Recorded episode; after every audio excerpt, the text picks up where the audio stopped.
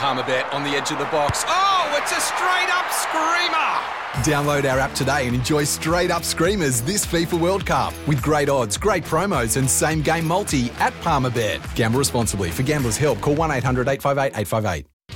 Directing traffic from the base of the ruck, it's Justin Marshall and Ricardo Ball with the rugby run on SENZ.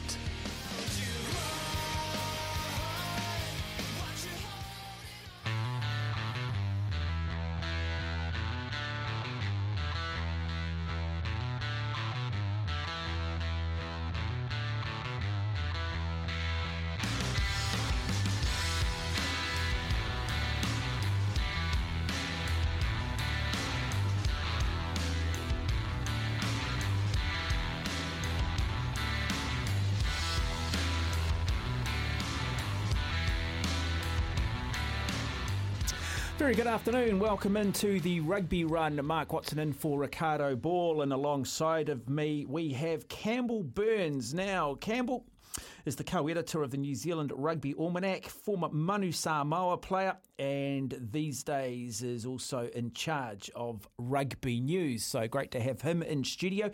If you've got if you want to ask any questions, you want to be part of the show, we'd love you to be part of the show. Telephone numbers 0800 150 811. You can text us here on 8833. That's 8833.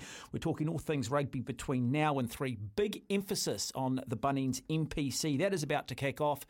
And again, more changes to the competition. Who's recruited the most? Who's likely to win this? What are the likes of Northland, Manawatu, Southland? How are they going to fare in this year's Bunnings NPC? Campbell, good afternoon. Welcome. How are you?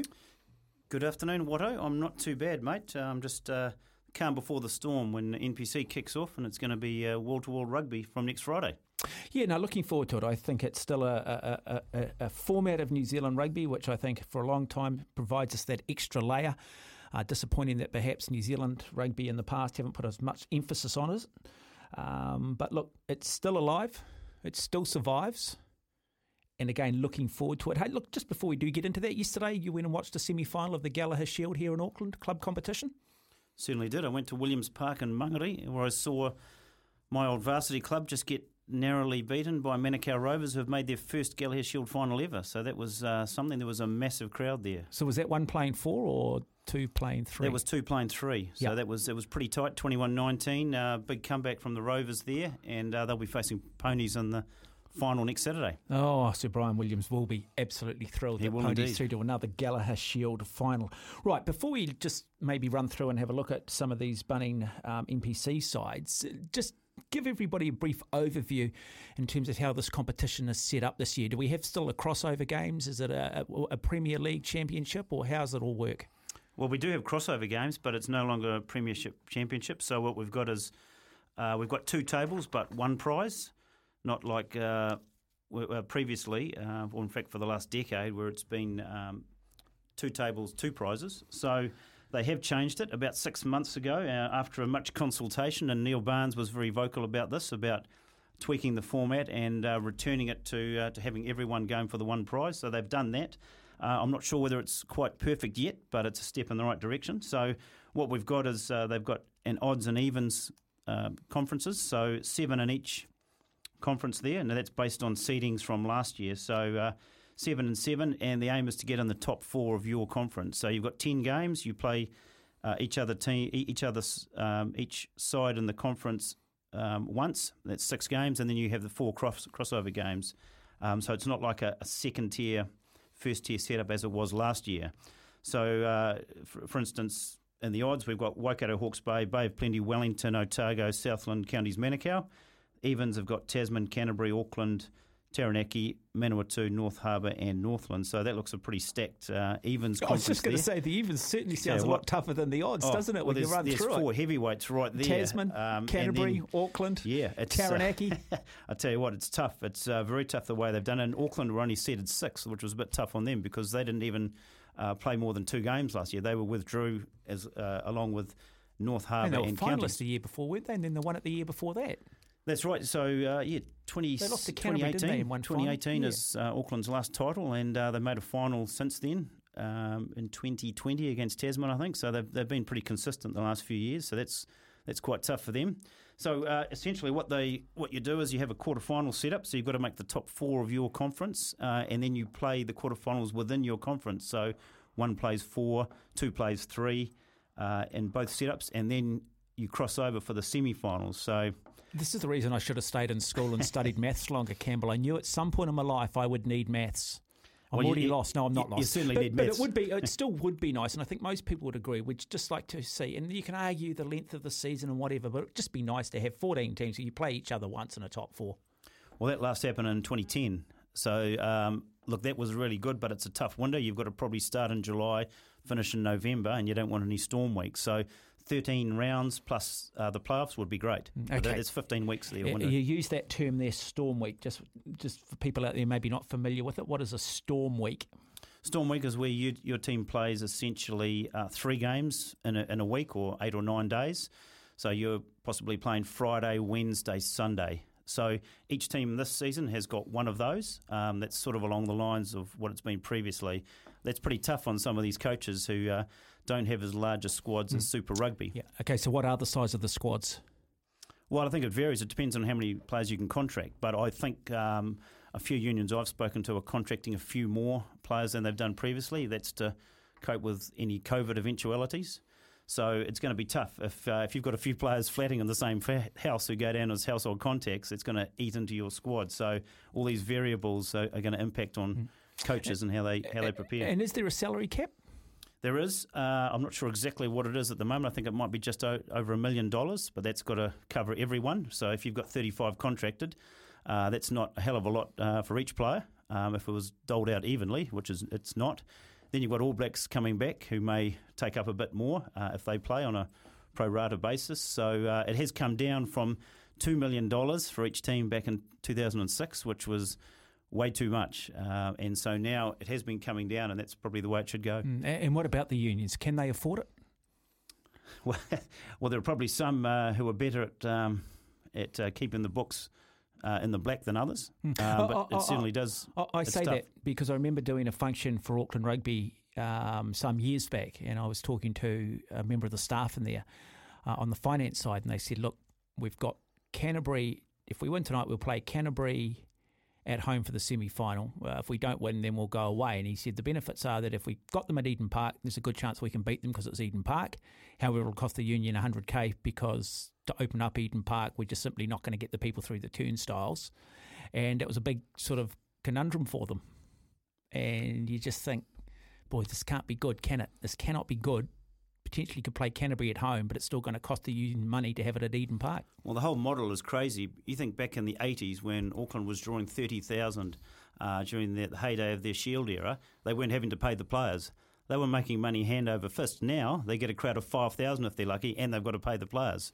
So it just doesn't it just doesn't make any sense from a commercial point of view. I'd, I would hate to be the um, chief financial officers at most of these unions. Mm, okay, right. Let's. Um, where do you want to start? Where do you want to start? You've talked about the 14 teams here. You're across these teams. Recruitment is a big part of it.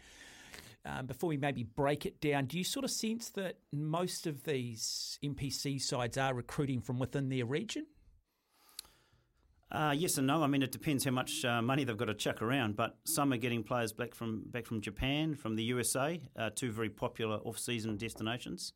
So we're finding that uh, increasingly now, uh, particularly um, as the you can do so. The, the Japanese season finishes in June. Uh, the MLR finishes in July. So you can get these guys coming back. Some guys just want to come home and finish their career back at their home patch, like Josh Beckwith with Southland, coming back after seven or eight years away. So that's great to see. Uh, Liam Messam still going with, with Waikato. Um, so you see a lot of these guys just want to come home, and home is where the heart is, but they've done their time overseas. Then it's a matter of how you bring the youngsters up, whether you want to fill some gaps by picking guys from other regions, other unions. Um, and there's guys always looking for opportunity elsewhere. So Okay, uh, I'll, I'll, I'm going to start with some of the teams, I guess, who I think, certainly from a perception point of view, you always think every year might just struggle a little bit. So let's say have a look at Southland Manawatu, and I'll probably throw uh, Northland in the mix there. Why is it that Southland struggles so much? Well, yeah, it's a hard one because they were NPC semi finalists and shield holders only 12 years ago, right? So they've had a situation where they've But that put them into a bit of a financial situation in the years following, didn't it? Could well have done, yeah, could well have done. So they've uh, Southland, I think, in the last two or three years have been tougher to beat, but they don't score enough points. Uh, they probably don't have enough firepower and carrier areas, and that's probably down to the fact they can't bring in. Uh, they don't have an endless pit of money to bring in guys. Um, they have actually recruited quite well this year, I, I think, but that doesn't mean the wins will come any easier. So, you know, I mean, if they come out with two or three wins, uh, they're in a tough odds conference there. That might be their lot for the season. So tough for the Stags, but they are go- going for more homegrown talent. They've got guys coming back who are Southlanders. That's probably a good thing to connect with the fans. Um, but again, that does, that's not going to translate into victories for them. I don't think. Because think. you can look at Auckland, and you know the one A competition here, and you can sort of draw from that as a as a big. Um, it's a big pool of talent that then comes through to club level in Southland. What's the club scene like down there, and how much depth is there across their secondary schools? I mean, yeah, do they do they have a large group of young players and talent pool they can draw from, or are they having to rely more going outside of the actual union? Well, they probably ha- are because they've had to rely on more loan players uh, in recent times or guys they pick out of other club rugby. Um, Southland Boys High, it's the main school down there. Uh, a lot of talent comes out of there. That's a good first 15, but that's really the only one. So they, they play in the Otago competition. And then uh, further to that, the club competition, I'm, I'm, I'm not privy to that, but Dale McLeod says that the top few teams down there are actually pretty good. Uh, but again, it's pro- it's obviously not at the level of say a Wellington or an Auckland or a Waikato, right? So they they do have to look further afield, but they don't have a, an endless, uh, you know, uh, endless money to chuck around in that situation. Okay, so you've talked about Josh Beckwith. What else can you tell us about Southland? Yeah, so they've got some good gains. So Scott Gregory has transferred from Northland to Southland. He'll play uh, probably 12 or 13 for them. I think probably 12 to get his hands on the on the ball a bit more. That's a good get. I think that's probably linked to the fact that he uh, he's now based with the Highlanders, so he wanted to be closer to home, as it were, the whole season. They've got a young uh, winger called Michael Manson who's come from Otago. He is rapid. He has got real wheels out of Otago Boys High, New Zealand Schools a couple of years ago. Robbie Robinson, there's a name we haven't heard Yeah, in a great while. player, Robbie Robertson. He's come back and he could play 10, 12 or 15 for you. Yeah. Um, but you know, he, he was there kicking goals when they won the Shield 13 years ago. So that this is a great that this is a great example of of uh, guys coming home to roost, as it were. Um, the other one is Morgan Mitchell, tight head prop, who's been excelling in Japan. Um, he's a very good scrummager. He's coming back, so he will certainly um, uh, bolster that set piece for, for Southland there. The big unknown is how much they will see of Ethan de Groot. Uh, called up to the All Blacks. They were probably hoping to see a bit more, but now he's been promoted, uh, as he should have been in July. So uh, whether they see a lot of him, uh, we're not too sure. But they do have they have lost a couple of key men. Uh, Josh Moorby, who was probably one of the finds of the Hurricane Super Rugby season, he's gone to Northland. There's a couple of guys who've gone back up to Northland. Um, they couldn't get Marty McKenzie to commit to another season. He's just played club rugby. So that's a shame. They've had a couple of injuries. Greg Pleasants-Tate, the hooker, broke his leg uh, playing club rugby only a few weeks ago. Um, so that's a blow. But they do have a good, solid core of um, of Southland players who've been around for three or four years. And Coach Dale McLeod thinks that they can actually, um, you know, make some waves in this NPC. Yeah, when they're recruiting and across all of these teams, is the emphasis first and foremost on that tight five? Is it about recruitment in the front row? Well, it depends where, uh, where you're weak. Uh, you may be you may have good depth from the year before, and if they're all re-signed again, that's great. But obviously, you want to have some depth in the front row because injuries, COVID, all sorts can happen. So you want to be three deep in most positions. Um, And do we have that much depth? well, for, uh, there are certainly some sides that don't. Um, so whereas the Hawke's Bays, the Waikatos, the Aucklands do have do go three deep. A lot of these sides, uh, if there's an injury, you're in trouble. But a lot of it is about who's playing well from 16 to 22, uh, and then you know who you can draw on from 24 to 31 in your in your roster. Okay, so look, I'll just put you on the spot here. Um, breakout player out of the Southland Stags. You talked about the young winger. Yeah, look, uh, Michael Manson, I think. Um, you know, they, they actually do need to score more tries, and if they can get the ball in his hands with space, um, watch out because he is capable of scoring a lot of tries. He is very, very fast. Um, so that, that's a key thing for them. They need to be scoring three or four tries a game to win games. They were only doing only scoring one or two in the last couple of years. So harder to beat, but they need to score more tries. Okay, and who have they got first up? Southland. They are at Tasman uh, in Ooh, Blenheim, so uh, first up next Sunday. So big test for them. But, but not a bad thing first up, arguably t- taking on the perennial pre-season favourites, getting them first up. I mean, if you're going to cause the upset, you're probably going to do it in the first couple of weeks, aren't you? Or both sides are settling in. They have done that in the past, but they're more likely to cause an upset in Invercargill. They'll be tougher to beat there than away from home, I suspect. Uh, I think they nearly beat Canterbury last year. I think went to extra time um, before they lost. So you know, um, it'll be tough for the Stags to come out of the blocks um, fast because I think their um, uh, their second game is at home to Auckland. So uh, yeah, it'll be tough for them to uh, you know to roar into the competition. Oh, oh, look, I, I sort of did touch there on, say, maybe Northland and also Manawatu, but I think we might just work up the South Island from uh, maybe Southland. So let, let's, sorry for throwing things around here for you, big guy, but um, you're easily adaptable. You're, uh, I'm sure. Um, what position did you play for Manu Samoa? First five. First five. Yeah, that was. Uh, I mean, I, I, could play fullback, but um, yeah, I was probably better closer to the action there. But I didn't have to make that many tackles back in the day when flankers were doing doing more of your tackling than they do now. Did you ever play with Mark Birtwistle? Oh, I I certainly did play with Birdie. Yeah, he was um, he was an interesting character. Uh, he was a bit of an enforcer in the middle of the in the middle of the Manu scrum. Yeah, Oh, yeah. Birdie? Yeah, no, no, no. no. He's a good We'll- man, though. We'll talk about Mark a little bit later on when we get on our uh, Auckland coach, one Alama Ieremia. Oh, so let's talk about the Otago NPC squad. When you run through this, um, how much change from last year? How much youthful exuberance versus experience? Well, there is that mix. Uh, I don't think they've got a huge um, amount of new signings. Um, Kimara Hawiti Parapara at halfback, former Wellington player, is one. Uh, Rupeni Tamani, the former Waikato lock, is another. But they've also got three back from injury Thomas Umaga-Jensen, um, Mao, and Josh Timu. Um, so they haven't gone big on the recruitment stakes, but they have got those players back. They have lost a bit of talent like uh, Matt Faddes, um, Liam Coltman, Dylan Nel, Slade McDowall, um, Michael Manson, we've just spoken about. Co Tompkinson's gone overseas. So there were a few gaps to fill, but you would think if all these guys stay fit that they've come had coming back, including Jona Nareki, who we've hardly seen for a year. He's got wheels to burn. Um, and if Josh Ioane plays really well, Otago could well threaten those um, quarterfinals in the odds conference because I think between Bay of Plenty, Wellington, and Otago, uh, only two of those three sides can make it, and Otago will be very much gunning to, to be one of those sides. Josh Ioane, is he your starting first five? 100%. Very good I think for him personally, he'd want some consistency and continuity in where he's been selected. A lot of injury for the Chiefs, but you know, played at second five, played out wide at times. Uh, you know, that one Test All Black. Uh, when he's when he's on his game, he's he's the man for you. And look, I think he's he's even the third best number ten when he's at his peak in New Zealand.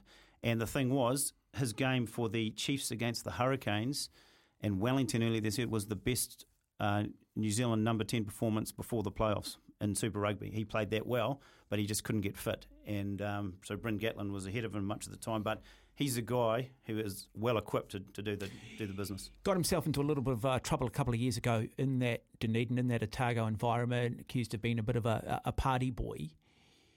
Has he made enough personal change to drop back into the Dunedin limelight, to drop back into that environment?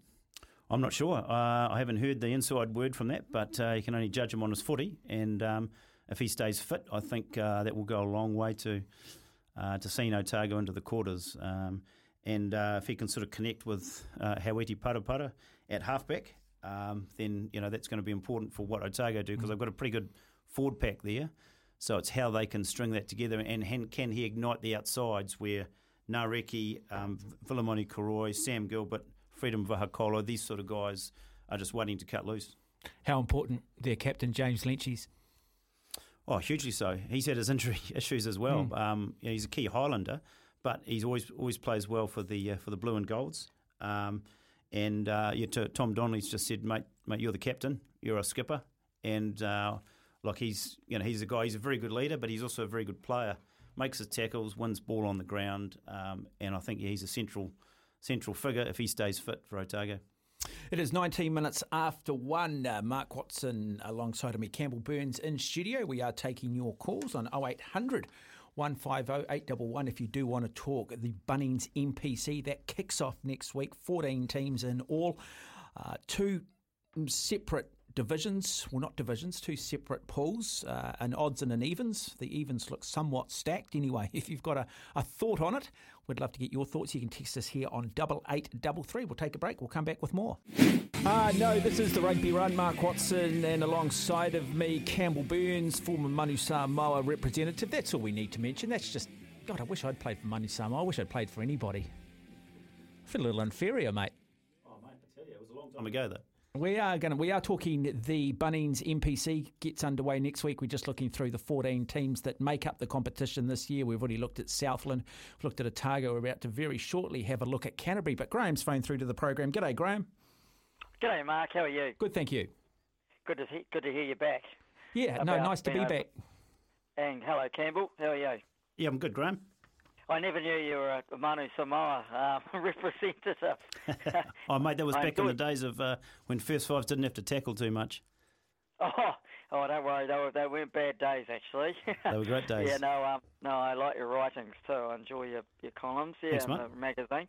Yeah, no, just um, obviously I'm a Canterbury fan. Um, yeah, no, I've, I, I like the look of our squad. I know they you know, underperformed particularly in the last two years, um, particularly in 2020, but yeah, I feel a renewed optimism just with um, uh, the players they got. I think the, the coaches they got now. Um, we got Matt Todd now, who's a you know one of my favourite players, and I think he'll add a lot in the coaching department too. And with Marty Bourke, who's the um, head coach. But yeah, I, I, yeah, I just feel pretty. Even though Fletcher Newell's now gone to the All Blacks, which is well deserved, but um, mm. bit of depth there, especially in the loose forwards. I mean, Har- Harmon didn't play much last year, and Tom Christie missed a whole lot. So did Cullen Grace, for that matter. So um, yeah, that that's you know, and Dominic Gardner's come through well. So yeah, I just wondered what your thoughts. I know you're about to talk about Canterbury, but I'm just yeah, just thought I'd mention that to you guys. Yeah. Yeah, mate. Well, look, it's um, I have to say it's a pretty good looking roster they've got there. They haven't had too much change, so it's quite settled. Um, I don't know what they're going to do with their loose forwards if they're all fit. I mean, if they start Cullen Grace at eight, uh, Reed Prinsep's a co-captain, so he'll be six, and then what do you do? Uh, maybe this is a question for Marty as well. Uh, you know, you've got uh, Billy Harmon, who's a co-captain, and the tackling machine. Tom Christie. So, so where do you fit them all in? Does someone have to wear the number twenty jersey? Um, and then you have got Corey Kellow, Corey Kellow as Corey well. Kellow. So, uh, yeah, there's there's going to be some selection headaches unless there's injuries. Yes, exactly. Yeah, and um, so actually, that, so the co-captains. That's something I didn't know because I didn't.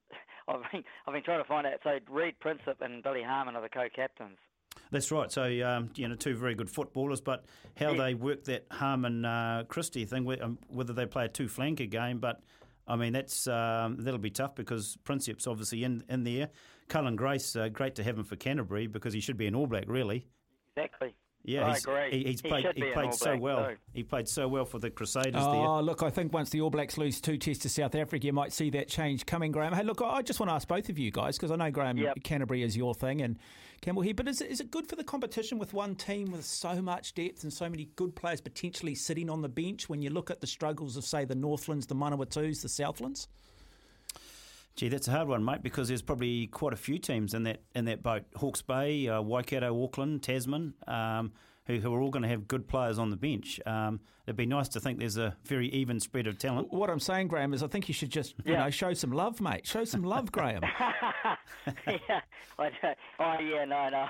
I, I am not going to show much love today. I'm sorry, Mark, but yeah, because uh, we've struggled a bit the last two years, so I'm. Um, I'm feeling I'm, I'm more than happy, you know, having because um, I mean injuries happen, you know, and I I don't even like saying that because you know, like Tom and Cullen Grace missed last year's, and Billy Harmon, I think, only played two games. So, you know, it's rag, not quite rags to riches, but yeah, yeah. I mean, pe- hmm. people are always going to say that about, um, you know, even in Super Rugby that gets said, doesn't it, about hmm. players being on the bench. And, but you know, um, no, I'm running with it, and um, yeah, I'm quite happy. But I can certainly see where people are coming from. Okay, yeah. I'll ask Campbell this: is if you run through this Canterbury team, is there a weakness? Is there one area where perhaps they are slightly short? You've talked about the depth at loose forward.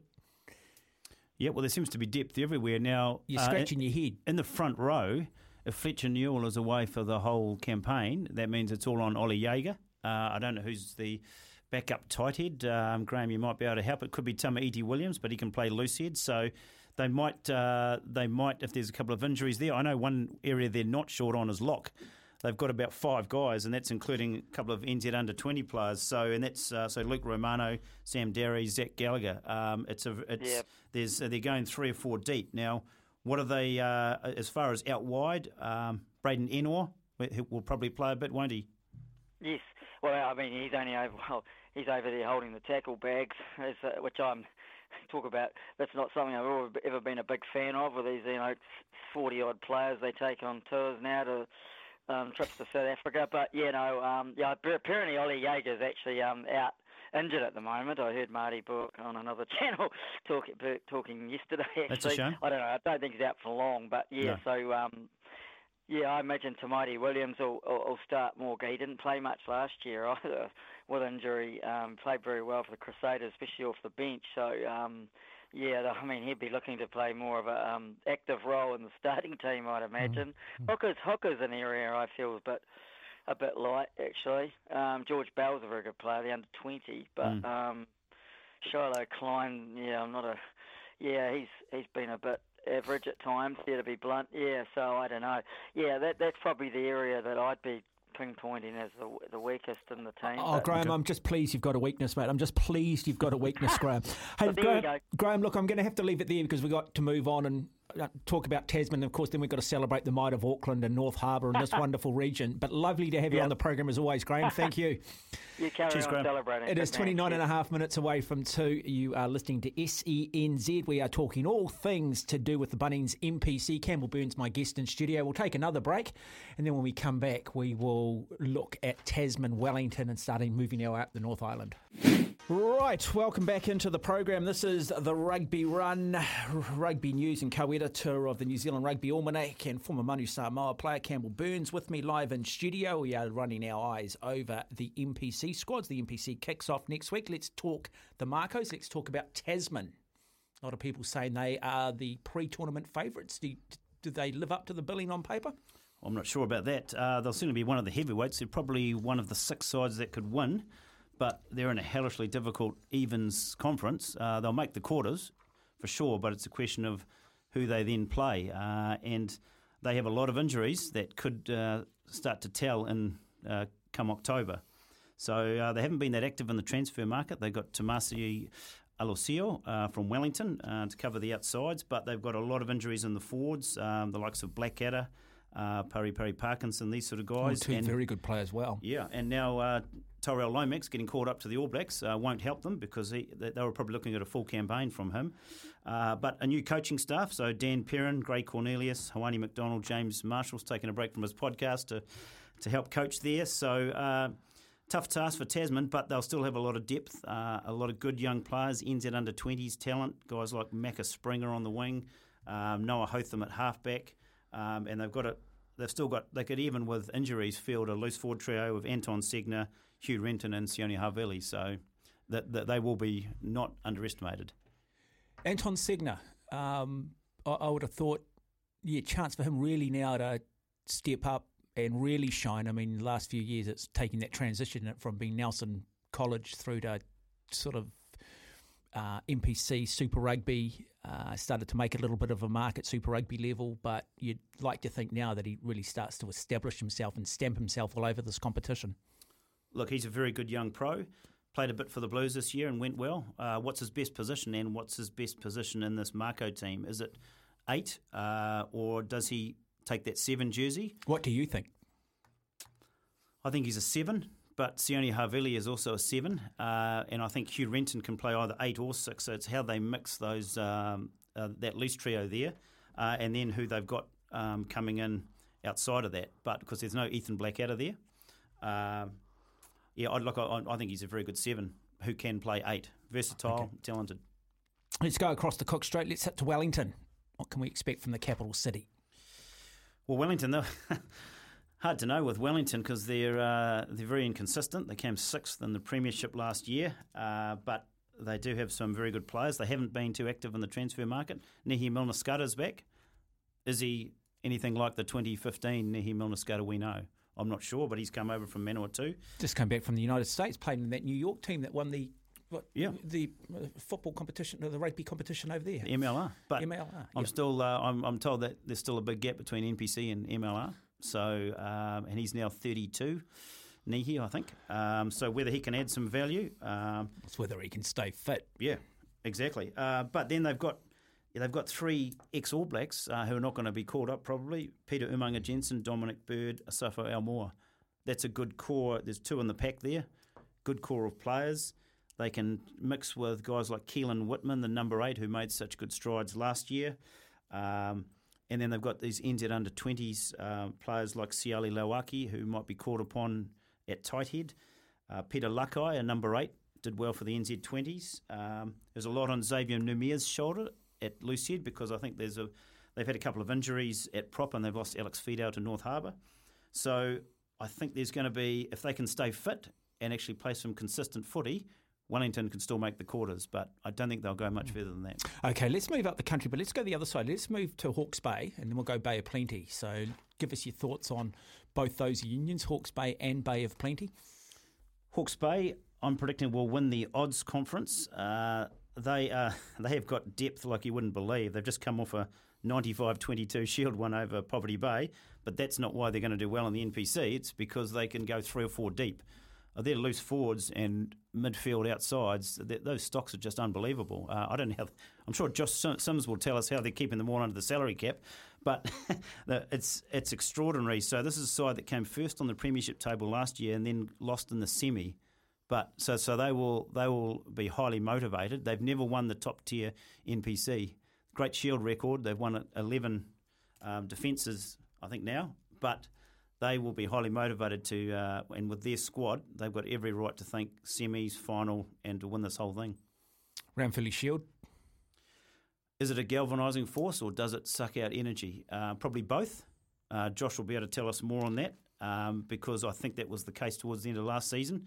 They lost in, in the semi final in Napier when the Shield wasn't up for grabs. I think they're good enough to hold it the whole season, uh, right up until Tasman in the last game. So five tough games. But if they do that, pick off three or four other wins, they could easily top that uh, that odds conference and be be sitting pretty. And then it's it's how banged up you are in, in mid to, to late October. Okay, let's go further north. Tauranga Way, Bay of Plenty. Bay of Plenty will make, I think, will make the odds quarterfinals. I'm not sure whether they'll go much further there. New coach, uh, Mike Delany. Um, a very good attacking first five, uh, one test All Black. Yeah, one Test All Black. Yeah. Remember when he got picked? I was delighted that he got picked and heavily involved with the Chiefs last this season. Well, I think he'll bring the same coaching philosophy to how he played. Uh, he's named Kurt Eklund as his captain, probably the best hooker in Super Rugby. Very good player. Don't disagree with that. I don't know how many tries he's going to score off line out mauls, but uh, we shall see. Uh, they've got a couple of good signings. Uh, Jacob Norris from Tasman um, will do the fetching duties. Um, Nigel R. Wong, outside back. Uh, he's played for the Blues, uh, Moana Pacifica, the Brumbies. I think he's been in Japan. Um, so they've got uh, they've got some good signings there. They have lost a few players. Um, Chase Tiatia amongst them. He's gone to Hawke's Bay.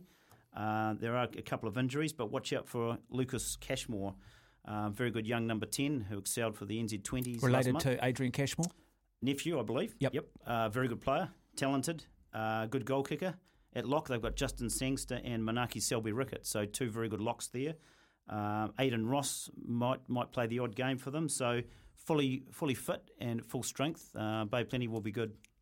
It is 18 minutes away from 2 o'clock. If you want to have your say, 0800 150 811. You can text us here on 8833. This is the Rugby Run. We'll take a break. We'll come back with more.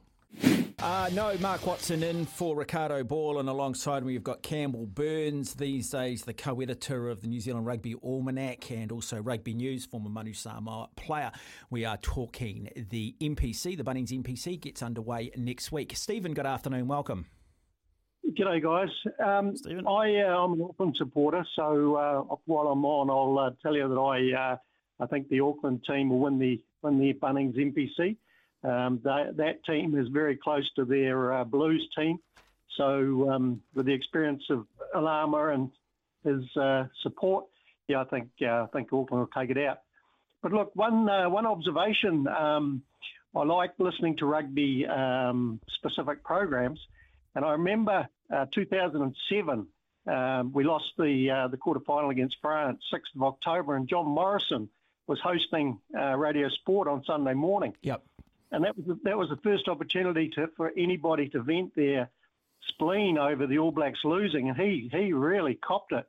He copped it for his whole two-hour rugby, or his his show on Sunday morning, and I I, I really think that uh, SENZ need to Sunday morning at the moment. It's a bit of racing, and then there's there's a repeat of a Murphy Speed program, which which you can hear on a Thursday night, and then there's the excellent Trailblazers. But really, you've got to get uh, this show on Sunday morning at eight o'clock because next Saturday night or Sunday morning we play South Africa.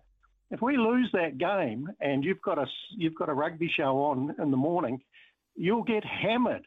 Yeah. Hey, look, Stephen. Um, don't, don't, disagree. Appreciate you phoning the program. Look, I used to do the Sunday morning show on Radio Sport as well for a long time, and um, never had any problem getting talk back when the All Blacks lost. Always a bit harder when the All Blacks won. I'm not sure what it is about the psychology of mankind and why man's defeats are on the front pages of the newspapers and man's victories are put on the back. But Stephen, lovely to have you on the program.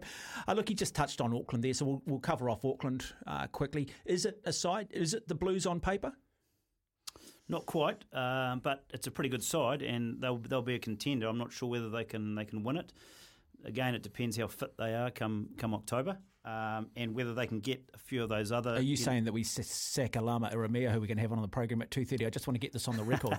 I certainly do not. Uh, he's a very good uh, former Manu Samoa second five, apart from anything else, uh, Alama. But he has done pretty well with the side, really. Uh, but they will. Um, they will be disappointed that they were withdrawn last season. Didn't get a chance to put out what they uh, what they could. Whether they see much of Roger Tuivasa-Sheck and Angus Ta'avao, these sort of fringe All Blacks, uh, that might be that might be telling. But they do have depth, uh, so they'll be they'll be certainly a quarter finalist at the very least. Okay, uh, let's move across and touch on Taranaki.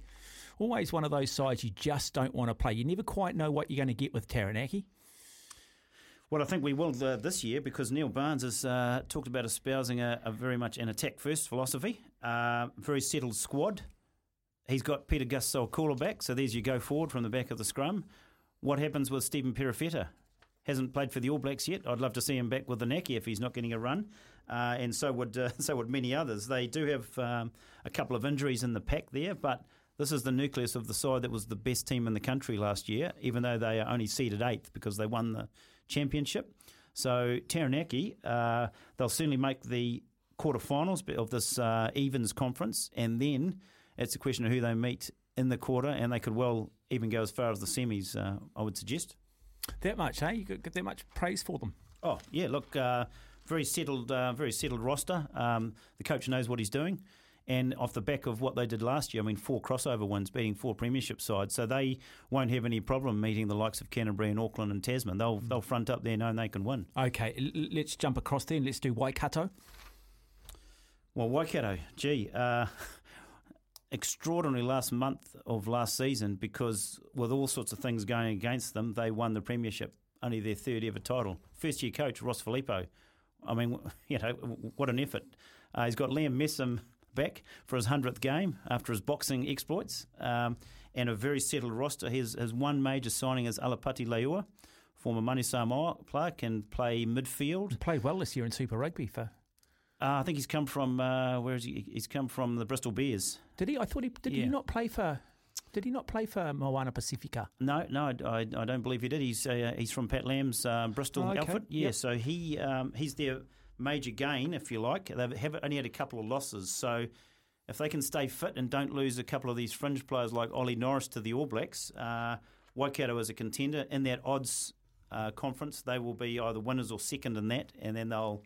Uh, I think they're good enough to go to the semis or even the final um, because um, I, I, quite like what uh, what they've got with their coaching structure too. You've got um, Ross Filippo there, and of course Senza's own Beaver Donald coaching the uh, coaching skills. Nick White and Anton Lienert-Brown is going to coach the backs until he's uh, fit, which might be sometime in October. Mm. Okay, let's move further up State Highway 1, just over the Bombays, Counties Manukau Steelers.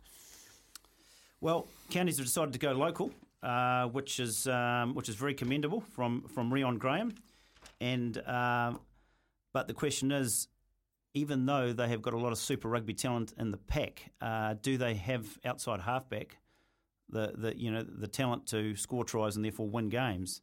They've got Etene Nanai Seturo, wing or fullback. He'll be good. He was with the, with the Sevens last year, uh, but I'm not convinced. They have promoted a lot of local talent, which is which which is great. I'm sensing you're just- thinking wooden spoon here. No, I think uh, I, I think they're good enough to finish ahead of Southland, uh, maybe Northland, but I don't think they'll be good enough to make the quarters. But there is a lot of talent in there. Sakopi Ke- Kepa will be the captain, so their forwards are still to be respected. They'll be working off a good set piece. Uh, it's just a question of what they do outside nine, really. So you mentioned who are their coaching staff? So they've got Rion Graham, uh, who's coached at uh, B's level and Sevens level for them and uh, club level. He knows the uh, the scene like the back of his hand. He's got Jimmy Mayo, who's come back. Richie Harris. Pauliasi Manu is the scrum coach. Uh, he's been playing club rugby this year, so don't be surprised to see him strap his boots on. Okay, now we still have to cover off Manawatu. We also have to cover off um, North Harbour and Northland, and we will certainly try and do that over the next hour or so, but we still have time, so let's talk North Harbour.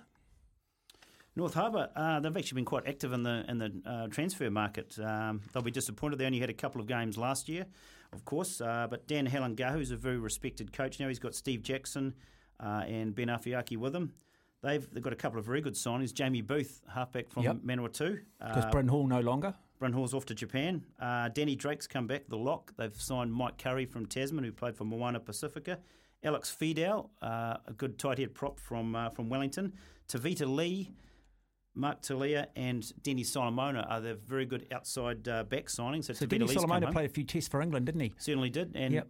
played for the Highlanders this this year. Yes, he can play centre, um, so they have more of a cutting edge out wide. Mark Telea, probably the fifth best wing in the country. So yeah, they, they, they haven't lost that many. Uh, they have got a couple of injuries, but Bryn Gatland's the captain. They'll kick their goals. They'll be more than competitive, but in that evens conference, it might be tough to crack that quarters. Okay, look, we'll come back. I'll, we'll do Northland in the next hour because I've got a lot of time for Northland. I do want to talk about them, but let's we, we've got about just under two minutes. Let, us go back and talk uh, the Manawatu Turbos. Manawatu, so coached by uh, Peter Russell, who was the uh, New Zealand Coach of the Year in 2007. Uh, Peter Russell, so they were second in the championship last year, beaten semi-finalists. A couple of good signings: Slade McDowall, the open side from uh, from Otago, Louis Rogers, second five from Waikato. Um, then they've got Luke Campbell, halfback from Bay Plenty. Uh, Leaf Schwenke, a former hooker out of Auckland. Um, so they've got a couple of useful players. It's a question of whether some of those um, injury prone, prone uh, loose forwards can stay fit. Uh, Brayden Iose, very good footballer, dynamic. Uh, he's the co-captain with Jason Emery, the midfielder. Um, they've got Brett Cameron, who will kick the goals at 10. TK Howden, uh, probably their player to watch, uh, blindside, already played for the Hurricanes, very good footballer. But again, Manawatu's in the Evens Conference. Uh, they'll be probably looking at 10th place overall. Yeah, I remember when um, uh, Jason Emery and Ngani Laumape both came through Palmerston North Boys. They were part of the New Zealand secondary school side alongside of TJ Perenara, Ofa Tu'ungafasi, uh, the likes of Bryn Hall. 2010, yeah, it was a, Yeah. it was a good crop. It was a very, very good crop indeed. I think Alex Hodgman might have even been part of that as well. It is five minutes away from two. You are listening to the rugby run. Still to come after two o'clock, we'll catch up with Hawke's Bay coach Josh Sims, Canterbury coach Marty Bourke. We'll talk to Auckland coach Alama Ieremia. We'll also put the spotlight and focus a little bit on Northland as well.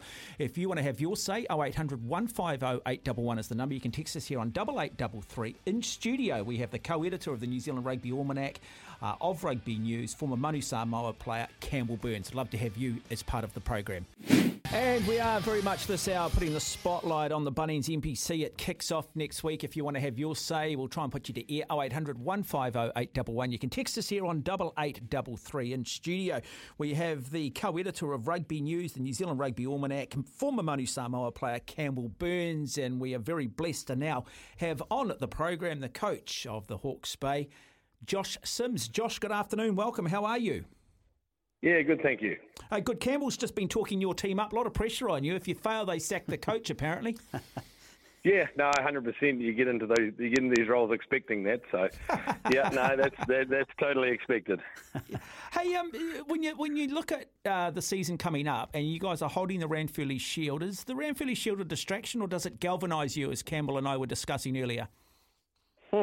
Yeah, no, we've just sat in a meeting with the same thing. You know, we've had probably two years now by where we've had a sort of an away team and a home team, and a and guys who you know have to turn around each week. And, and if we were looking at if we're being objective, last year we ran out of steam in the semi final, um, and and a lot of that was was how much effort we put into trying to retain the, the shield for a, for a whole calendar year. When you're speaking of the Shield there, Josh, um, Did you get what you needed out of that um, Shield defence yesterday? 95-22 over Poverty Bay uh, sounds sounds a huge scoreline, but did you did you come away feeling that you, you achieved a bit? Um, yeah, I mean, look, the things we the things we set out to do, which is you know, didn't want to put too much mental and emotional energy into it. Obviously, with with the you know the start of the competition next week, and Waikato and Waikato was a huge physical challenge. Uh, and and by the second term, I think we I think we had one one injury. So you know when you're looking at those games, that's probably the biggest the biggest thing you're you're concerned about. But uh, yeah, no, probably I guess yeah some of the things we some of the things we um, we wanted we got, but we probably got put under a pressure a few areas we didn't expect to, and that's that's probably put a bit of a fire under a few players and coaches as well to make sure we're doing our job right. Just with Chase Tiatia, uh, one of your new signings, um, I'm not sure where he played yesterday, but in the NPC, where do you see him fitting in? We know he can play 12, 15 or, or wing, but uh, I mean, you know, where would you like to see him uh, fit into the Magpies uh, jigsaw puzzle? Yeah, yeah, we, did, we didn't run chase yesterday just to to, to uh, keep a few boys back for obviously round one. But um, yeah, I mean, I like Chase at 15. I'm a defensive coach and defensively minded, so Chase gives me a huge huge voice at 15, and and uh, you know a lot of really good organisation. So I'd love him at 15, but um, to be honest, wherever he's needed, I know he'll play. He's that sort of person. He'll if we had to play him at, at tight head prop, I'm sure he'd give it a crack. Did you um, did you have a previous relationship with Chase at? Uh St. Pat's Silverstream, was it? Uh, a little bit, yeah. No, Chase. I, I coached Chase at uh, Hutt Old Boys Marist Rugby Club when he first came out of school. So, um, yeah, no, I've always always known him and, and the skill set he has as an you know as an 18 year old, he's pretty fantastic and just his energy uh, in any environment is pretty contagious. And you know, he's he's a he's a pretty impressive guy, and we're, we're, we've been, been working on it the last five years to get him out of out of uh, Bay of Plenty and, and down to us, and we've finally managed to make it a reality.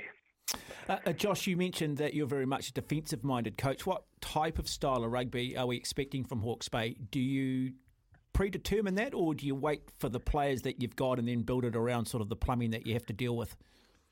I think that's the nature of the competition now and nature of rugby. You, you know, we all want to play, uh, you know, the, the, the brand of rugby, but uh, profiling is a huge part of, of coaching, you know. So you you can only you can only achieve with the part that you have, um, and, and, so you know we've we've got some fantastic attacking weapons in the backs this year, and again, you know, we we will change our profile as as as we you know as we have, you know, the past sort of three years we've been very much up front and and driven line outside, and you you, you know you build that around guys like Ash Dixon, um, and and now with that Ash and, and the additions in the backs that we've had, you know, you your profile to play a bit more footy. So I'd say you're probably a bit, bit more expensive footy this year than, than than you've probably been used to with the Magpies, I'd imagine.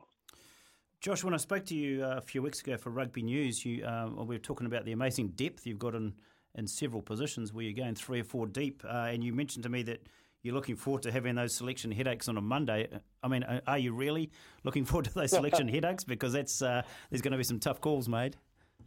Yeah, it is. It is. But we've got we've got storm weeks. Um, you know, we had our storm week in, in the third week of the competition, um, and we've got injuries already, some, some relatively serious ones, uh, and obviously, um, you know, other other other aspects are, uh, around um, rotation of squad and, and uh, keeping guys fit and excited. So, yeah, I mean, round one's round one's the hardest one, and then from there it's a it's a bit of a juggling act, making sure everybody's everybody gets their opportunity, and obviously uh, feels like a valued member, um, particularly one through one right through to 35, 36, 37, you know. Mm.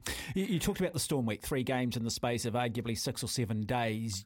Have you, do you have that sort of um, pre-planned in terms of how you approach that week or are you just going to put your best team out, see how in that first game of that week, see how things sort of progress and then sort of make the changes or is that just something that's already predetermined?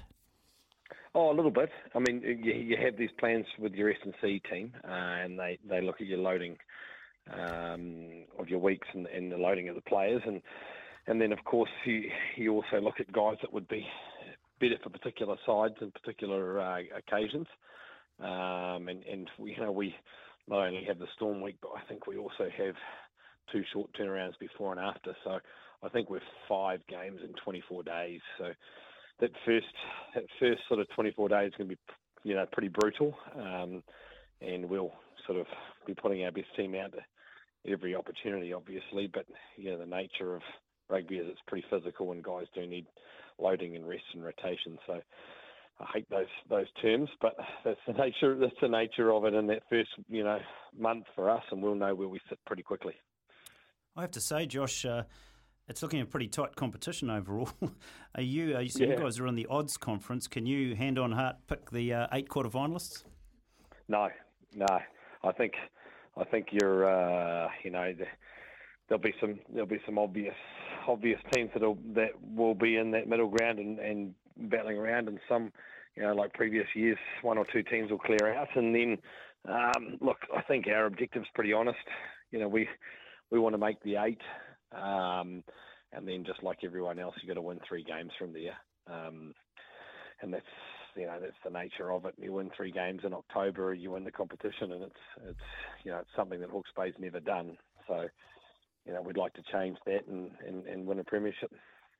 Just looking at your halfbacks there, uh, you're going about four deep, and that's uh, not including uh, Folau Fakatava, who's with the All Blacks. So uh, that still leaves a couple of international halfbacks. Uh, I think Brad Weber might have started yesterday, but how yep. you manage him and uh, Eddie uh, Enari um, is going to be interesting. I mean, I imagine there'll be um, starting roles for, for both of them throughout the season. Yeah, look, they have they have very different attributes, and as does Folau as well. So, 100%. And those those two boys are desperate to play uh, and desperate to start and desperate to push their case.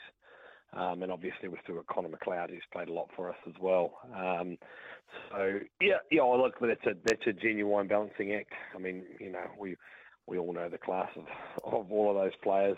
Um, and you know, you look at you look at uh, the Highlanders; they've got you know, two All Black halfbacks, and they balance them both well as well as far as starting and finishing and getting different opportunities. So I think we'll be looking at the same thing here. And also at hooker, I mean, you've got Tyrone Thompson as one of your new signings. Uh, you've got Keanu Kereru Symes. Um, so that'll be a horses for courses. How you how you sort of use and rotate those two as to whether they wear number two or number sixteen. Yeah, that's right. And look, you, you know, just like halfback, you you sometimes need three and four of them. Um, and, and, we've got Gene Symington as well, who, who started yesterday. So again, you know, I, I, guess the Shield gives us that opportunity to give guys a crack, and, and uh, particularly in these pre-season, well, these you know pre-Bunnings competition games. Um, and that pushes us, you know, pushes us to get guys into selection uh, headaches, I guess. And you know, they're all the boys are in today, going over their their footage and Monday morning is always the most stressful time for any coach getting around the gym and uh, telling guys you're wearing this jersey or you don't have a jersey this week. So once I can get that off my mind, I'll be able to focus on the rest of the week. Mm. If things perhaps don't get off to the best start, um, as a coach, uh, in retaining continuity and not panicking and making sweeping changes, how difficult a balance is that?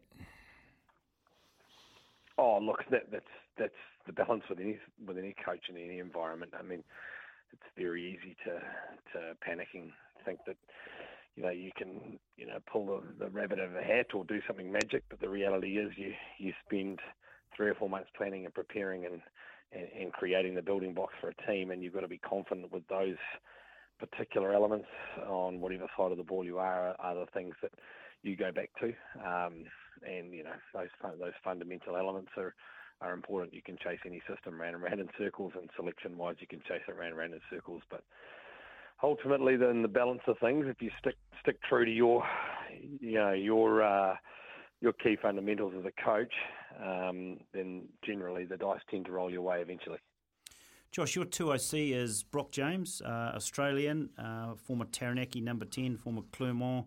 I'm sure he's played and coached uh, all over the show he's come into the group. Uh, what's what's he brought, and what sort of fresh ideas has he brought to this group? Oh yeah, he's he's a fantastic uh, brain, rugby brain, particularly attacking wise. I mean, you don't. I think he's third all time in, in the French top 14 point scoring wise, and, and I don't know how many seasons he played for Clermont and and then La, La Rochelle. Um, but he's got he got brilliant ideas, and, and, and they're very much a European flavour to to our attack. Um, you know, you've obviously seen the the execution of the Irish in that space and, and a, a, little bit of a different a different uh, attacking philosophy than, than, the All Blacks, and it's it's um, yeah, given us a really cool fresh edge, really, to be honest. So he's working with a um, with a guy like um, Caleb Makene, who I believe played ten yesterday. Uh, he's he's a, good option for ten in behind Lincoln McClutchie as well. But uh, I mean, those sort of guys are seen the fruits already of working with Brock. Yeah, absolutely, absolutely, and not to mention our goal kickers as well, which is, uh, you know, sometimes sometimes you can win and lose games, and without Tiaan Falcon this year, our goal kicking is pretty important. Pretty important to find that number one and two goal kicker as well. So. Uh, yeah, absolutely. And and look, those pivots and our attack guys that you know really thrive on ideas and, and thinking, and you know that's that's what drives the game forward. It's essentially a pretty simple game, right? But uh, being able to be a little bit different in some places often often helps everyone get a little bit more, in, in, I guess, enthused about what's happening. Okay, Josh. Just before we do let you go, a message to the fans. Yeah, oh, absolutely. Uh, we've got fantastic fans in Hawke's Bay, whether it's here in, in the Bay at the ground or, or obviously away at our, our away fixtures. I, I guess with COVID now, um, hopefully out of the way and everyone able to get to the ground, I'd, I'd obviously encourage them to, to get to McLean Park or next week FMG and um, you know put your black and white on and really really try and get the boys to to a bit of history. Hopefully this year we're really looking forward to try and do something new for the province. So we really appreciate the support and we're looking forward to round one. Yeah, well, Josh, all the very best against Waikato. Looking forward to following your progress throughout the season. Yeah, thank you very much. Appreciate it. There you go. Josh Cheers, Sims, the coach of Hawke's Bay, joining us here on the program. Telephone number if you want to have your say at some point 0800 150 811. You can text us here on 8833. We'll take a break and then we'll catch up with the Canterbury coach. We are talking the Bunnings NPC. It kicks off next week. Uh, plenty of that to come between now and three. Right, 17 minutes after two. Uh, Mark Watson, Campbell Burnes in studio. We are talking the Bunnings NPC, and we're lucky now to have uh, Marty Bourke on the program, the coach of the Canterbury NPC side. Marty, good afternoon. Welcome.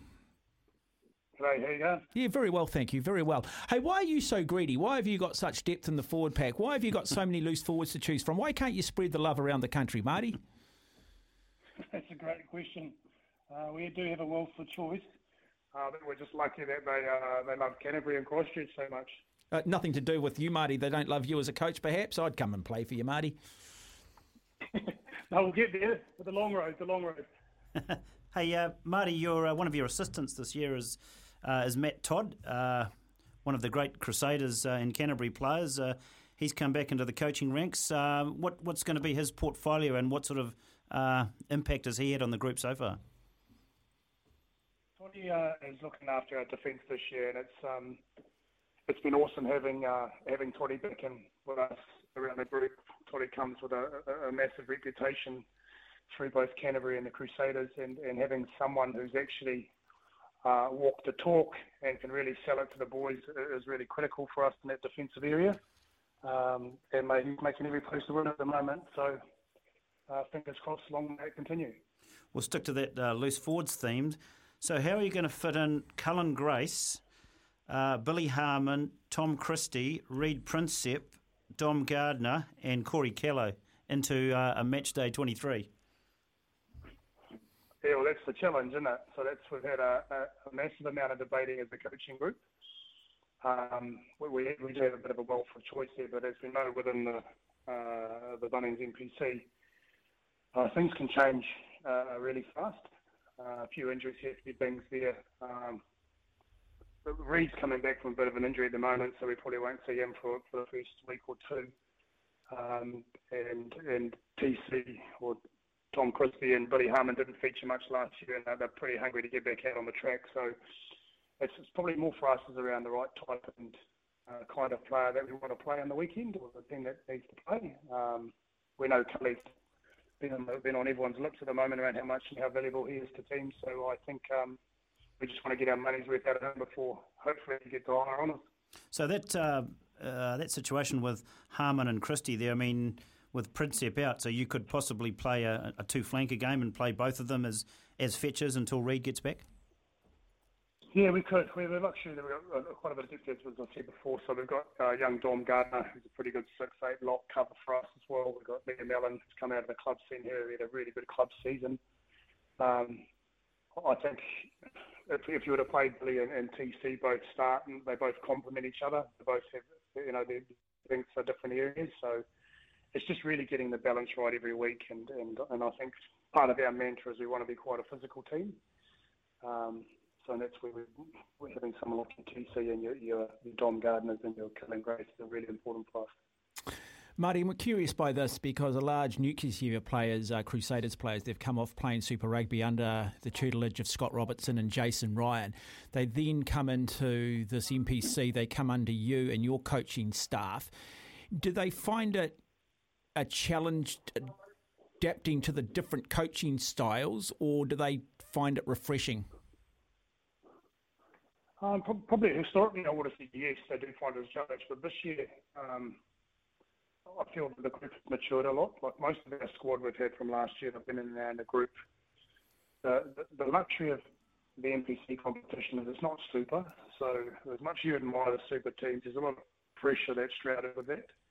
So for us, it's about coming back to Canterbury and enjoying Canterbury, enjoying that it's more of a grassroots community uh, um, than it is high performance. Although we want to play well and do well, um, a big part of our mantra this year is getting out in the community and getting our supporters uh, coming along. You know, I love the game in its purity, and then try and convey it to the boys around getting bums on seats on a Saturday or Sunday afternoon footy. There's no better place to be, and, and we play a part in doing that. So um, the guys have been really good this year. We've been pretty clear with our vision, um, and part of that is around filling the stand, uh, but also doing well as a group and as a team and getting some success. Marty, uh, keen to talk uh, locking stocks as well. So you've obviously got um, loose forwards galore there, but in your locks it's interesting because you've got the old warhorse Luke Romano there, and then you've got four young guys. Uh, uh, and uh, Sam Darry and Zach Gallagher have played Super Rugby, and then you've got a couple of very promising NZ20s players and Jamie Hannah and Taylor Cahill in behind there. So how do you sort of marshal those uh, resources? Is it just going to be who's going to partner Luke every week, or you know, do you see Luke and Sam as sort of your your two starting locks? Yeah, it's a great question. Uh, we we thought about it. Having Luke around the squad, he's, he's almost like your, your veteran. He's been around. He's really really keen to be a, a, big part of the team again this year. But we, we think with Zach Gallagher and Sam Darry and himself and Romano, um, we've got pretty good stocks there. You're right with the with the Jamie Hannah and Taylor Carl. Those guys are, are the future. Um, and the, the, word we use around them is that they're apprentices, so learning as much as they can off the old dogs or the seasoned guys around what that next step looks like. And when the time is right, or if the time is right, they'll come through. But um, we'll, we will usually look a, a bit this year, but I think they'll split between uh, Sam Darry and Zach. Zach like he's, he's an athlete. He led all our pre-season program as a captain, so he's got leadership skills. And Sam Darry, being in Auckland, he's come back a lot more mature too than when he left. So it is another tough selection area for us, but one that I'm really excited about. At halfback, you've got two international halfbacks, uh, former All Black Mitch Drummond, consistent performer, and then you've got Willie Heinz coming back, who's played for England. Uh, what's Willie brought back to this group, and um, you know, is he going to be pushing for a starting berth, or is it going to be interchangeable there?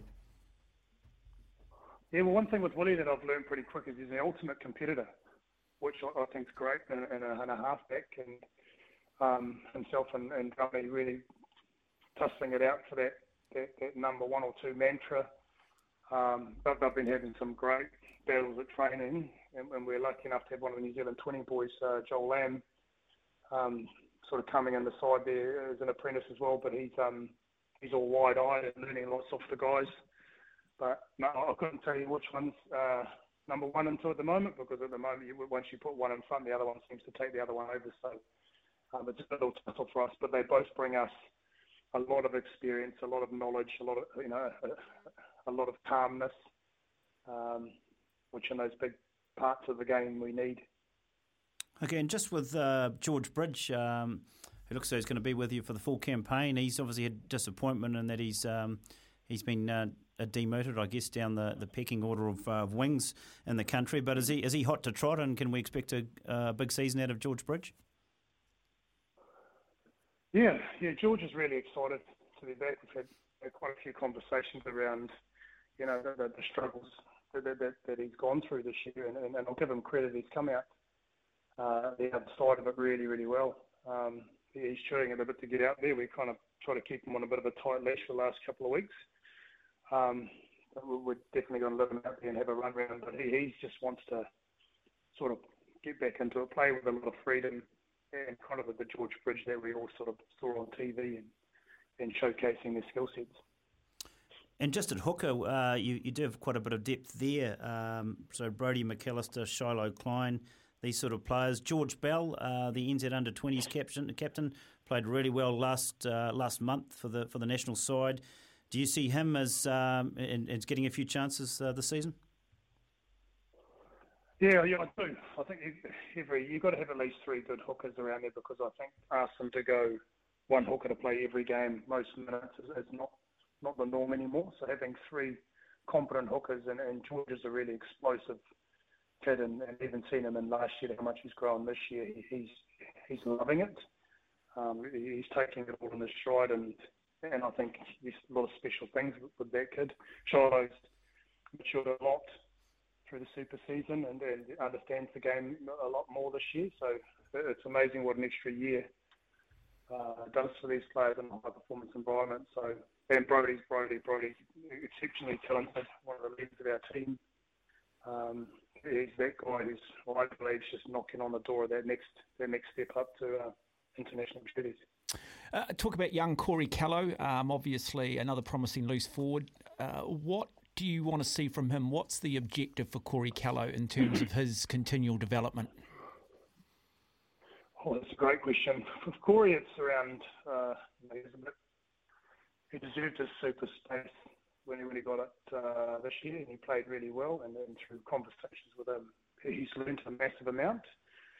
Um, for him, it's just around nailing his identity of what he wants to be. He's got like some TC and um, Billy Harmon around them, two different types of players. He has the same at super level as well, but just around what's his point of difference and, and really nailing it. Um, I know my opinion what I see in him. He's really physical. He's a great kid loves to carry, but I think he's got to have that point of difference and really got to um, hone it through the week. Um, he is exceptionally talented, that kid. Yeah, I was going to um, ask you there, Marty, just with the new format, um, do you do you like what they've done with it? It's been tweaked a bit. It's uh, it's uh, two tables, uh, one prize, uh, as opposed to um, the old uh, two tables, two prizes. Uh, so you've just come in fresh, as it were. Um, did, uh, do you like the new NPC format? Yeah, I don't mind it. I've seen it the other way for, for a number of years, and, and when I was with both Lindsay, we were in that sort of championship side toiling away, and, and you'd knock over a few of those premiership teams, and you always wondered how good you'd go in the whole comp, much like Hawke's Bay were last year, uh, and Taranaki. So everyone having a fair crack at it, I think it's um, going to give everyone an opportunity to make it really competitive. Not that it's not. But when you look at some of the games, any any given weekend, one team could knock over the other pretty easily. Okay, we're going to have to let you go there, um, Marty. Uh, but just uh, before I do let you go, if you had to sort of smack the Auckland out of Sam Darry, Luke Romano, no more flat whites, no sort of high end fashion on Newmarket? Not yet. No, no, they've been pretty good straight into their swan dries and jandals, so they'll be right. okay, so they've shifted right back in. Hey, look, uh, all the very, very best for this yeah. upcoming NPC season, Marty, and thank you for joining us on the program. Greatly appreciated. Uh, thanks for your time. Cheers, mate. There you go, 29 and a half minutes after two. We are talking all things NPC. Right, uh, we're going to take a wee break. When we come back, we're going to catch up with Auckland coach Alama Ieremia. And we are talking the NPC. Our next guest is one of the finest touch players I've ever experienced. I've got to say, his hands let him down the odd occasion. Alama Ieremia, good afternoon. Welcome. How are you? good afternoon. Good afternoon, listeners. Uh, nice to be on. Yeah, you are a pretty average touch player, aren't you, Alama? Or is it just the fact that the guys that are feeding you the ball are no good? Oh, it's probably the old age, mate. That's probably the, the reason why. But, and what, uh, but all good. And what is it with Mark Birtwistle and that angry attitude that he has? oh, yeah. Yeah, exactly, mate. Um, it's supposed to be touch, eh, not tackle, but uh, oh well, that's, uh, that's fair for you. yeah, Mark Birtwistle, we're referring to the enforcer for Manu Samoa back there in the 1990s. Anyway, I'll throw this over to you, Campbell. yeah, I was going to say, yeah, g'day. Yeah. Alama, have you still got that step back from 94? No, he hasn't. Surely you didn't bring me for all that. No, no, we, we, we certainly didn't, mate. No, uh, Auckland NPC, mate. No, firstly, how's uh, how's pre-season gone? You would have had a couple of uh, couple of games so far. No, no major injuries out of that. Uh, we've got we've got a few uh, bumps and bruises, but we had uh, our first pre-season last weekend um, on Friday against Hawke's Bay down in Cambridge, uh, so that went well. We won that one, and then we just had another um, our last pre-season yesterday uh, against counties in um, in Takanini in South Auckland. So um, we came through that as well. So uh, just a few bumps and bruises leading into the um, into the season. So we're pretty excited, obviously, uh, with the season around the corner. So other than your All Blacks, you've got a full squad uh, who are coming in tomorrow to prepare for uh, for the opening round? Uh, we have a, a couple of uh, injury concerns. So um, we've got Tony Ilutila, who's out for the season, uh, just basically from Super Rugby. Uh, he was contracted to us, and Bryce Heem has, um, has got a bit of a knee strain at the moment. So um, and a couple of front rows uh, that we'll just we'll get some medicals on tomorrow. So um, at this stage, um, yeah, we're uh, we're pretty excited um, to get into next week. It's a big day uh, on Saturday, August 6th, triple header at Eden Park. So, uh, other than um, than uh, your game in the Battle of the Bridge against North Harbour, so you've got the Gallagher Shield final celebrating 100 years of that um, great club competition, and the FPC, the Auckland Storm, are playing as well. So, uh, it's a big day out at Eden Park on Saturday. Yeah, no, it is. It is, and it's great because uh, obviously with the season we had last year and, and what Auckland has gone through in the last um, in the last year or so, obviously well documented. So it's quite it's quite nice to, to have the stadium um, um, host all those games. And, and for us, we're, we're just really keen to get back into the season and, and start the NPC off. So um, it couldn't have started off on a better note with the traditional uh, Battle of the Bridge and then obviously the, the celebration of the club uh, 100th year, so um, the club scene. Uh, Gallagher Shield. So it's uh, no, it's, it's pretty awesome, and uh, we, we you know we'll uh, we'll build we'll build our season through uh, next week, uh, our week, uh, sorry, and then uh, it will definitely hit the occasion. Yeah, uh, Lama. Last year you played just the two games in the NPC before the season was pulled on you. Is is that how's that affected this team in regards to momentum and you building from year to year?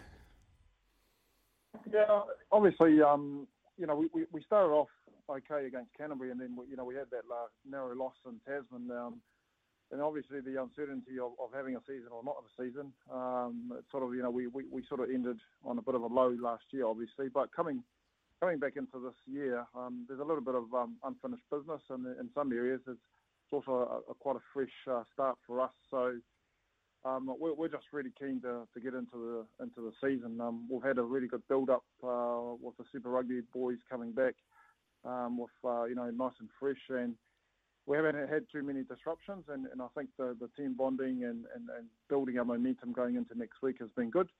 Um, but we certainly know that we have to go up a couple of notches uh, because North Harbour are, are, a pretty pretty formidable side. I think um, you know they recruited well this year, and, and we certainly uh, are not taking them for lightly, uh, taking them lightly. Just with your coaching staff, uh, Alama, so Craig McGrath, Stephen Bates, uh, and you've got Jono Hickey in, um, Census Johnston, uh, particularly those two those last two I mentioned. I mean, what have they brought to the to the group so far? Uh, they're not probably hugely experienced coaches, but they've obviously got their strengths and what they do. Census will be doing the uh, the scrums and uh, Jono's skills, and probably looking at goal kicking as well. So have they been added value so far? Oh, absolutely. Um, I think I think to answer your question, Campbell, that what they've brought is, is, is quite a fresh look into some of the areas of our game. Obviously, Census has, has had a European feel to his uh, his career, and he's been coaching up in in Europe, and he's he's back home now. And and John also, you know, looking after our attack and our backs around um, this season, different uh, different lens on it as well. He's he's a, he's a player as well. Um, that's just come out and into the coaching. He's coached our age grade uh, teams coming through. So, you know, there's a, there's a there's a real good feel uh, amongst the coaching group this year, and obviously with Stephen Bates in the forwards and Craig McGrath with uh, Super Rugby experience um, really comfortable where we're at around that, that scene. So um, pretty excited about the ideas that we've, all sort of come through. And I suppose for us is, is really just getting aligned and, and making sure that we're we're uh, keeping things nice and simple moving forward into next week. I think that's really important for us. But very excited about the new uh, the, the new coaches uh, that we've got at the moment. And so with Jono, uh, will he be uh, giving goal kicking tuition to his younger brother Simon? That, that, that'll be a really good question. I think I'll leave that to the brothers and uh, they can argue amongst themselves. But um, but obviously, yeah, I mean, know, the Hickeys are, are well known in Auckland and, and great great uh, players. And and also just you know great team men as well. So we're, we're very excited and, and lucky to have their experience with us. Just your options at 10, um, you're going three deep there because you've got, as we mentioned, Simon Hickey, um, obviously Harry Plummer's your captain, and Jock McKenzie. On that basis, do you uh, would you consider moving Harry Plummer to 12 on occasion?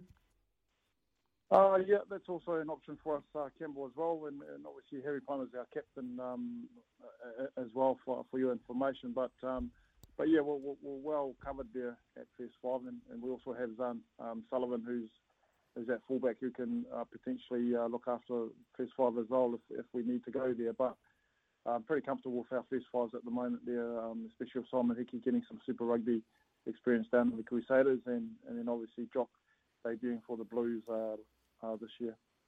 Who's your biggest loss from last year's uh, group? Because I know obviously Jonathan Ruru, the halfback, has gone to France. Uh, Scott Crafton, uh, Scott Scrafton is going to Italy. Waimana Riedlinger-Kapa is also off to Japan. Uh, anyone that you you really think that's a that's a really tough loss? Oh, I, I think you've just you know, you mentioned those three, and, and, and, the one thing, as we all know, is that uh, it, it's difficult to replace experience, and, and those three players were, were quite key for us in terms of Scrafton um, around the forwards and the lineouts, and, and also Johnson Ruru, who's, who's been um, as our halfback and also, you know, helping out around our strategy. Uh, but then also Waimana, very, you know, quite uh, a toiler, and he was he was quite good for the environment as well. But um, in saying that, you know, we've, we've got some pretty good young players coming through and uh, through our development system, and also um, we've had over the last uh, couple of years that uh, this is their time to shine. So um, I, th- I, think we're, we're pretty excited about what they can bring and the energy they've already shown in the pre-season games. Uh, uh, Lama, we, we saw in Super Rugby um, in that final, we saw that Scott Robertson and the Crusaders had put a lot of emphasis on the Blues six, seven weeks out from probably meeting them in that final. How far ahead do you and your coaching staff look beyond, say, North Harbour? Are you looking at Canterbury down the line already and starting to plan for them? Or do you need to sit back, watch, wait, and see how they play before you can realistically do that? Yeah, I think it's the, it's the later answer that you, you sort of mentioned there. You, you can't get too far ahead of yourself at the moment, and especially since we're at the start of the of the season. Um, pre-season is only one one option you can look at, but it, it's it's really about the momentum that individual teams will have as they come through the season. So um, oh, definitely for us, we, we have a pretty um, complex uh, start to our season. We have our Storm Week straight after North Harbour, so we're just focusing on North Harbour at the moment, and then um, and get through that because you know we've got uh, three games in, in seven or ten days, so it's pretty pretty full on for us. What's the chance of Roger Tuivasa-Sheck playing for the Auckland this year? Oh, I hope he gets an opportunity to to play for us, but um, obviously he's got he's got bigger fish to fry at the moment with the All Blacks. So uh, yeah, just in terms of those All Blacks, you know, we're, we're always um, here to support their, their cause and, and they add value to us as well when they come down. Just as far as um, coaching in a storm week, uh, Alama, you mentioned that Auckland has theirs pretty early, so you've got um, North Harbour, then Manawatu, and uh, and then Southland in, in, quick succession there. So how do you how do you run it? I mean, is it is it just about running the guys lightly on the on the park, but you do detail off the field? How does an NPC coach uh, cope with the storm week?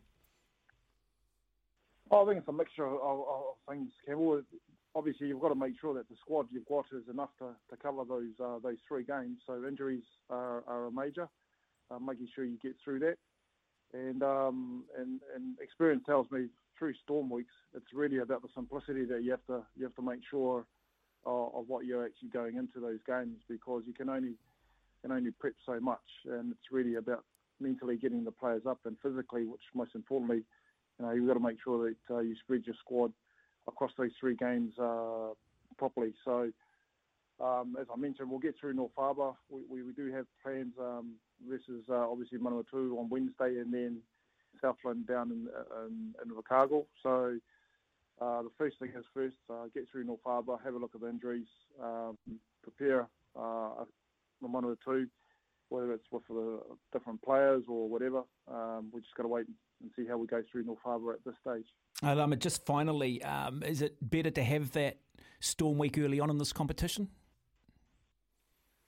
Uh, I think everyone needs to get through it, but um, as I mentioned, uh, the key point is I suppose sometimes it, it's better to get through the uh, the first part of the season because uh, there are not many injuries touch wood at this stage. But um, but it, it certainly tests it, it, does test teams and their depth and what they have in uh, in mind for these three games in a row. So um, we'll take it. It is what it is, and we'll just uh, we'll plan accordingly. So um, yeah, we'll just touch wood. We'll get through that. Well, Alama, look, thank you for joining us on the program. Look, all the very best for the upcoming season and all the very best against North Harbour next week at Eden Park. Uh, thank you very much. Thanks for the opportunity. Cheers, mate. Alama Ieremia, the former All Black, former Manu Samoa representative, these days coach of the Auckland NPC side. It is 15 minutes away from three. Campbell Burnes in studio with me. We are talking all things to do with the Bunnings NPC starting next week. Take a break, we'll come back. We do just want to quickly have a look at that Northland squad. Um, if you've got any thoughts, feel free to text us here on 8833. Uh, you can phone the program on 0800 150 811. In today's Voltaren Rapid 25 wrap up.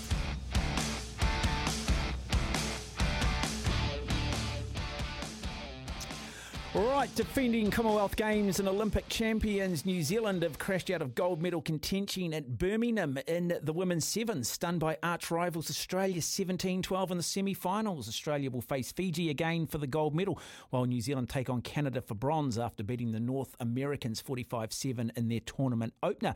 The news is better, however, for the All Black Sevens, who have overwhelmingly beat Kenya 31 points to nil in the men's quarterfinals, but will face old rivals Fiji in the semi semis, another gold medal rematch from four years ago. Don't let back pain get in the way. Get fast relief with Voltaren Rapid 25. Read the label user directed. If symptoms persist, see your doctor. Incorrect use may be harmful. Do not use if you have stomach ulcers. GSK Auckland. Love my Voltaren, live on my Voltaren. I call it vitamin V. I do a lot of running these days. Take a Voltaren at night every two or three days, and uh, bang, feel bulletproof the next day. Anyway, just thought I'd say that. It's true story. I'm not making that up. I'm not getting paid to say it. True story. Anyway, nine minutes away from three. Campbell Burnes, um, co-editor of the New Zealand Rugby magazine, also. Um, tied up with the New Zealand Rugby Almanac is my guest in studio. Uh, we ran a little bit of time, Campbell, between one and two, just uh, looking at the different NPC sides, and we left mighty Northland out. The mighty Tunnies. Yeah, well, it's uh, it's an interesting one. They were the only championship side that didn't reach the semis last year because the other two were withdrawn. So uh, they're not coming from a uh, from a huge position. Uh, although the year before they did make the championship final. Uh, they brought in a new coach to help George Konia, who's the head coach. Uh, Marty Veale will look after defence. he did a great job over with Rugby New York, I think, in the MLR. Um, so it's their change in the coaching setup in the uh, as far as their gains, they've actually been quite active in the transfer market, and they've got uh, a couple of props in Jared Adams and Chris Apoa, a halfback Trent Harpe from uh, Hawke's Bay, a hooker Bruce Kauika-Petersen from uh, from Wellington. Matt Matich has come back into the fold uh, at the, the, loose forward. Best signing is Josh Moorby from Southland. Nine tries for the Hurricanes this year. He'll play fullback for them. Uh, that's a great get. Uh, Ofa Tu'ungafasi's joined the Taniwhas um, and he may get the odd game for them as well. So uh, and Matt Moulds is back as uh, former hooker captain as well. So they've actually made some good signings there. They have lost uh, the likes of Scott Gregory, Jordan Olsen's not available, um, and one or two others, but. Uh, they've done pretty well in the, in the recruitment stakes. Uh, Tom Robinson, who only had one game for them last year, will probably uh, be there for the full campaign. I love Tom Robinson; should be an All Black but he's probably going to feature for the entire Taniwha campaign, and they'll be stoked with that. So uh, the other guy to look out for is the uh, young open side, Jonah Mao, um, who had a few games last year, but he's a player of huge promise. He's 24 now, did well at club rugby, and I think he's ready to, to step up. So the Tunnies, all in all, um, I think they'll get two or three wins this season, but they're in a very tough evens conference there, so I can't see them making the quarters, but they will – knock off a couple of sides and have a couple of upsets. How much game time, Rene Ranger? Well, he's in the squad. Um, he's played a bit for Wellsford, um, and I think he's coming up 36. But he could well be the uh, be the starting centre. Um, I think he's now training the house down. I think he was doing um, a drain lane apprenticeship, I believe, uh, was Ranger. Uh, but he's just been gold for them for you know close to 15 years. So uh, if he can stay fit and perform, uh, we, we, we know what Rene Ranger can do. Mm, you've already mentioned um, Matt Matich. Uh, I think we've got a couple of other Mount Albert Grammar boys, and the good news, of course, we've always got to throw Mount Albert Grammar into a rugby show. We can't do a show with me and not include Mount Albert Grammar School in there. That's just not part of the brand. Of course, yeah. No, the, the, Josh Goodhue will be uh, will be one of the locks. Matt Matich will probably be six or seven or off the bench, and Jack Goodhue might have a couple of games, uh, given that he's uh, hasn't gone hasn't gone to South Africa with the All Blacks. So love to see him in the uh, in the Cambridge Blues. Mm, okay, so look and just review then. If you had to pick your top four now, just going across the squads prior to the season starting, who are your top four? So semi finalists: uh, Hawke's Bay and Waikato out of the odds, and the evens. Uh, I'm going Canterbury and Taranaki. Really, Canterbury, Taranaki. Who, so Auckland, who? Auckland and Tasman miss out, but that's going to be tough. Okay, tough. So who are your two finalists? Two finalists: Hawke's Bay and Canterbury at McLean Park on October 22nd, and I hope we get through with COVID and everything else after last year. I hope we. When you say we, that. are you a Hawke's Bay boy? No, no, not at all. Or you're just talking about we as in you hope the NPC gets through? Yeah, I, absolutely, yeah. Because after last year and the last two years, I think it just needs a great run through and McLean Park final. Now, over the next two hours, too, coming up between three and five, opportunity for two people to pick up two six month subscriptions to Rugby News. Tell us a little bit about that. Yeah, absolutely. So, uh, yeah, it's um, Rugby News, as, as people know, is a, is a, monthly magazine. We do 10 or 11 uh, of those a year. Um, and we've also got a, uh, a Women's Rugby World Cup guide coming up uh, at the end of September, leading into the Women's World Cup there. So, yep, get your hands on that and uh, some great reading. 100 pages uh, every month. rock, it's rugby, rock and roll rugby fine art. There you go. I hey, like Campbell, lovely having you in studio. Thanks, mate. I've enjoyed it. No, yeah, very good, very good indeed. Hopefully, uh, everybody did enjoy the last two hours previewing the upcoming Bunnings NPC. Looking forward to that. It kicks off next week. It is four minutes away from three. After three o'clock, we'll change it up a little bit. Uh, we'll talk a little bit of cycling. We're going to talk the Wellington Phoenix. We'll talk some swimming, and we'll take some talk back on 0800 150 811. Sometimes needing new tyres can catch us by surprise. That's why Tyre Power gives you the power of zip pay and zip money. You can get what you need now, get back on the road safely, and pay for it later. Terms and conditions apply. So visit tyrepower.com.au or call 13 21 91.